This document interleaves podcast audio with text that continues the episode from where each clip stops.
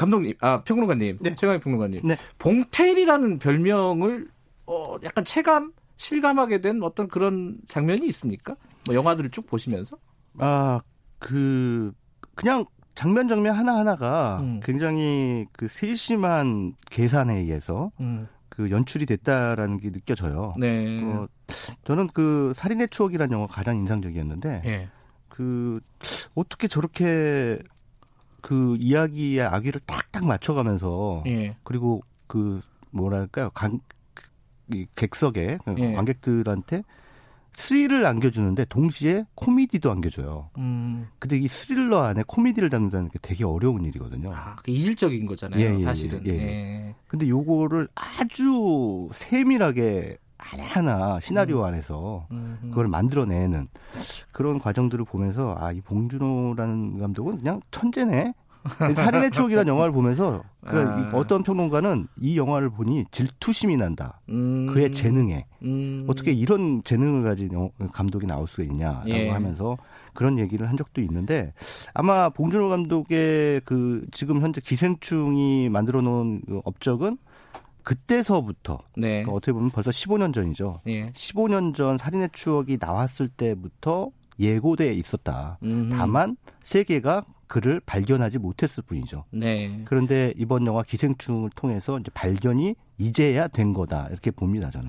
의상 감독님하고 얘기를 하다 보니까 네. 기생충의 그 반지하에 사는 가족들의 옷을 보면은 음. 진짜 후질근 하잖아요. 네네네. 그래서 야, 이 사, 이거는 좀 가난을 아는 사람들 같다. 음. 뭐 이런 느낌도 좀 있었어요, 사실.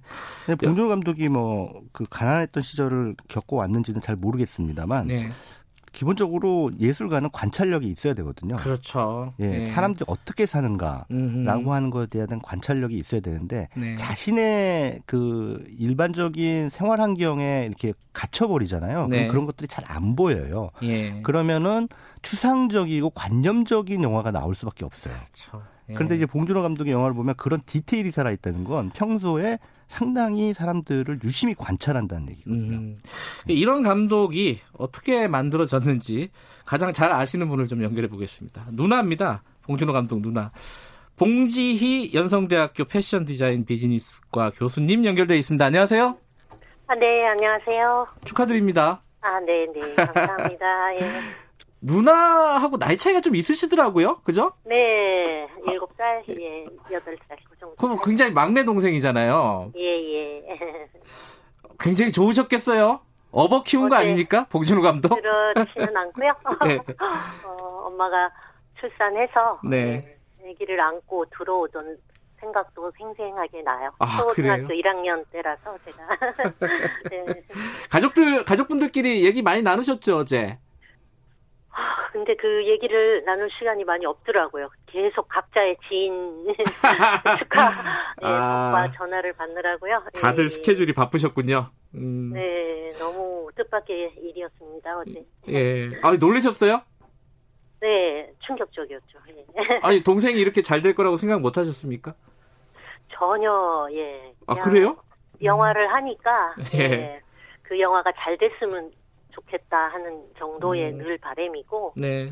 가족들 모두 그냥 건강해야 된다 늘 그런 음. 거지 상을 받으라고 뭐 기도해 본 적이 없어요. 항상 건강 건강하기를 기도했기 때문에 어, 어제도 하나 정도 음. 받으면 굉장히 큰 영광이겠다. 네, 네.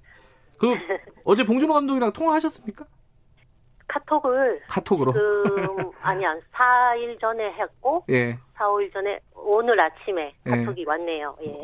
아이고 한 20분 전에 예. 야, 4일 만에 카톡이 왔군요. 뭐라고 왔어요? 어 빨리 조용히 일상으로 돌아가고자 노력을 하겠다고 음, 하면서 네. 가족들하고 네. 첫 조용한 식사를 어, 셋이서 하고 있다고 예, 음. 그 사진하고 같이 왔습니다. 네. 방금. 네. 아그 그 궁금한 게이 네. 이 봉준호 감독 가족이 그러니까 누, 누님을 포함해서 어, 이 좀 예술가 가족이라는 얘기들이 많아요. 실제로 그런가요? 뭐 평범하죠.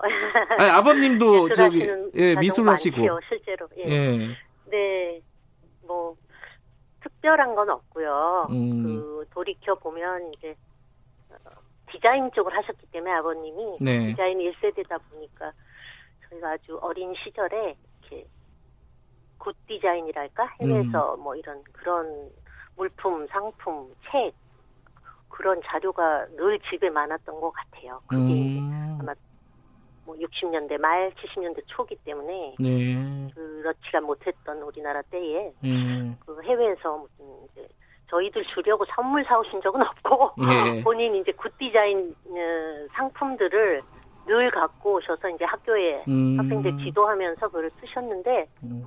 신기한 게 많았죠. 예. 아버지의 서재가 우리는 이제 들어가면 항상 고즈넉하고 예. 새로운 책과 뭔가 새로운 게 늘 있어서 예, 예. 보물 보물 창고처럼 예. 음, 학교 갔다 오면 거길 들어가요 다. 아 그게 뭐 성장 과정에 영향을 안 끼칠 수가 없었겠네요, 그죠? 그 환경에서 음. 영향을 받은 것 같아요. 나중에 생각해 보니까. 예. 어, 어릴 때 봉준호 감독은 어떤 사람이었어요? 그 본인 스스로는 자기가 이상한 사람이다 이렇게 얘기를 하더라고요. 네. 어, 누나가 보기에는 어떤 뭐 동생이었습니까? 뭐 그냥 조용하고 그래요? 오. 뭐 시끌벅적해서 이렇게 속을 썩이 이런 일이 없었고 항상 차분하고 조용하고 좀 느리고 아 그래요? 네. 오, 근데 의외네. 음, 예. 선량하게 이렇게 친구들 관계에 있어서 이제 어려운 친구를 많이 뭐 배려한다거나 데리고 온다거나 음. 예, 항상 보면 그 가장 반에서 조금 불우한 친구들을 데리고 와서 이제 집에서 이렇게 어, 엄마 가 식사 밥을 먹게 해주는 그런 식으로 해서 엄마도 그 점이 참 음. 다른 형제들하고 다르다. 음, 그렇게 그런 적이 굉장히 많았고 예. 사려 깊어요. 굉장히 사려 깊고 다른 사람의 이렇게 마음을 읽는 그런 예. 배려 같은 마음이 어릴 때부터 그런 게 많았던 것 같아요. 그 영화 감독이 될 거라고 생각하셨어요? 어릴 때? 전혀 전혀 몰랐습니다. 대학교 와. 4학년 때 본인이 이제 그 영화 동아리를 만들어서 음. 또 영화 아카데미 들어가고 그때 알았지 그 전까지는 한 번도 본인이 그 영화 감독 되겠다는 말을 우리 가족들한테 한 적이 없어요. 입 밖에 내지를 않았어요. 근데 그 TV 좋아하고 그러니까 드라마 같은 거 좋아하고 영화 좋아하고 그런 건 있었잖아요. 온 가족이 다 좋아해가지고. 아, 온 가족이 다. 네.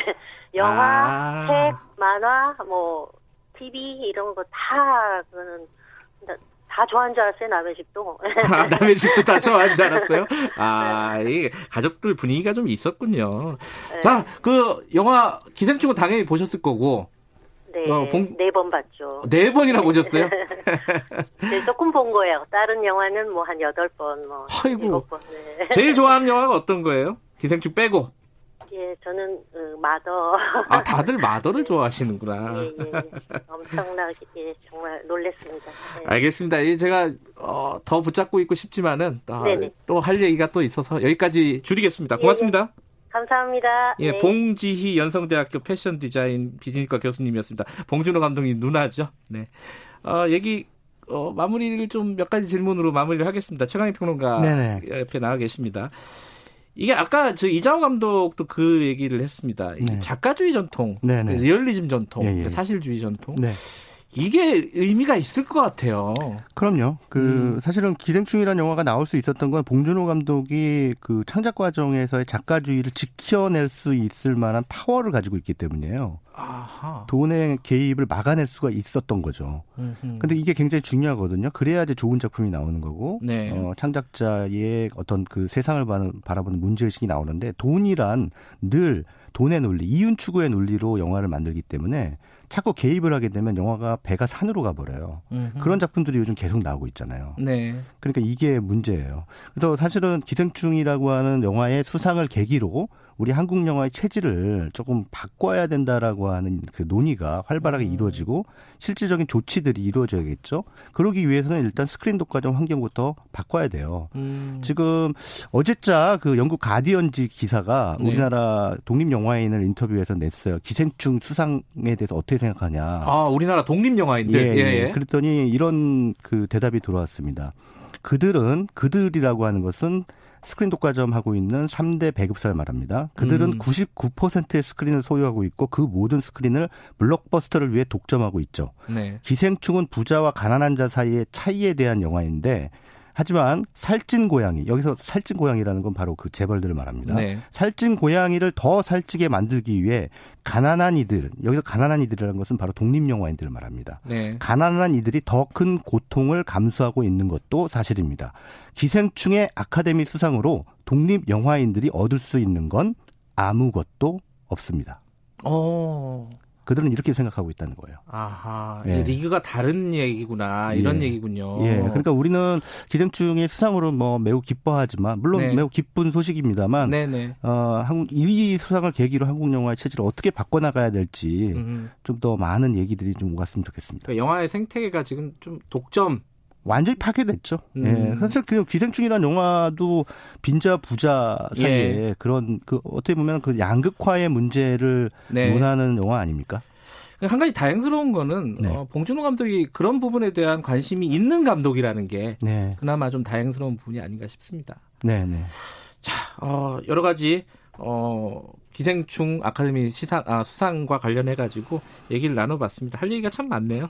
자, 최강희 평론가 고생하셨습니다. 예, 감사합니다.